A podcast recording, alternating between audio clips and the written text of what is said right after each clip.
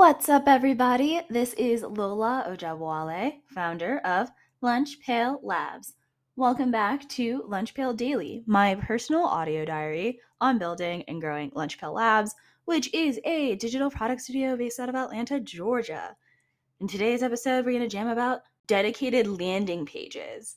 So, this was actually, this episode was inspired by a tweet by Lee Launches. I will post the thread in the show notes, he was talking about creating dedicated landing pages for the different products for his product called Workflows.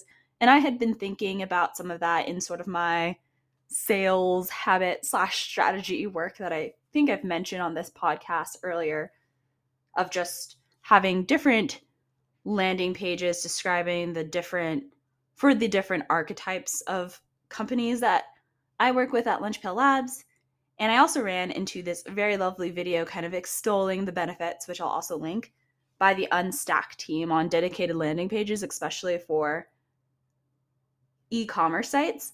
And even like looking around the web, I see the strategy employed a lot more often for product businesses. I haven't noticed it much for agencies slash service businesses. I think because a lot of agencies are probably, I think a lot of agencies and services, especially when they're early, they might be niche in terms of what they offer, but not necessarily like who for who they offer. And I think there's lots of different debate on whether it makes sense for an agency to kind of restrict the industry that they kind of serve or not. But anywho, I I think it's um, a cool thing that I'm at least going to test and, and um, see how that plays out, especially with some cold outreach having a very specific page specifically targeted to that to those industries. And the first I'm starting with are kind of like API first companies. Um, and then the next is actually very different, but it is a group that I get quite a bit of demand from for doing work with, and those are consultancies.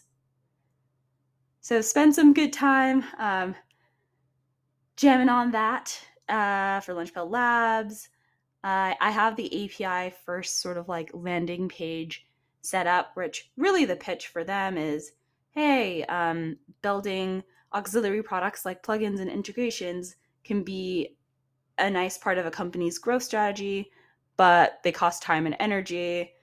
So, you know, let Lunchpail Labs take care of that for you. And for con- consultancies, um, generally, I think when talking to companies, it's something along the lines of you have tons of engagements you have like an insight that you want to they have an insight they want to package into either a recurring revenue stream or to upsell to their current customer base.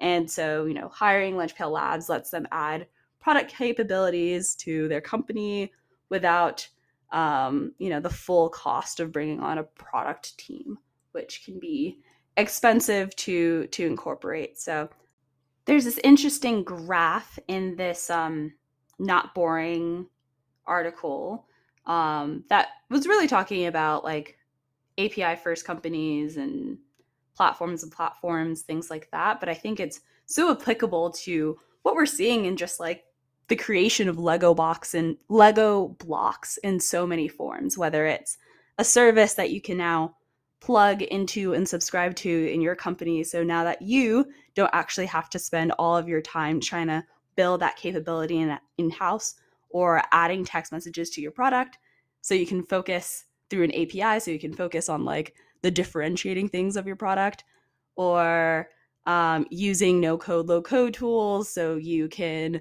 uh, focus on what makes your product unique instead of some of the you know other other pieces of software development. And it's this chart i'll also link the article where one Venn diagram, one part is mission critical, one part is non-core. Mission critical being, hey, things you actually kind of need to get done. Non-core being the things you don't actually want to waste your own time doing it.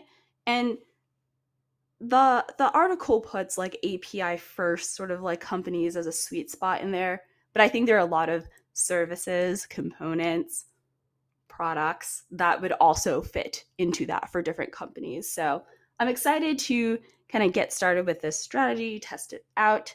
Tomorrow will be about like figuring out who are like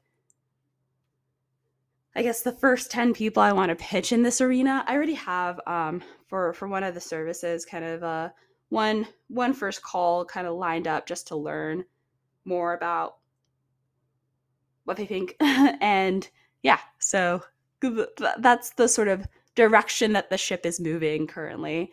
But i really just very interested in this idea of lego blocks things that you can plug in. What are the mission critical and non-core things for businesses that there are options to subscribe to whether it's a service or a product and that might be the focus for Lunch Pail labs for a little while moving forward. We'll see. Anywho that's it for me on this Tuesday. I hope you ha- have the most wonderful one.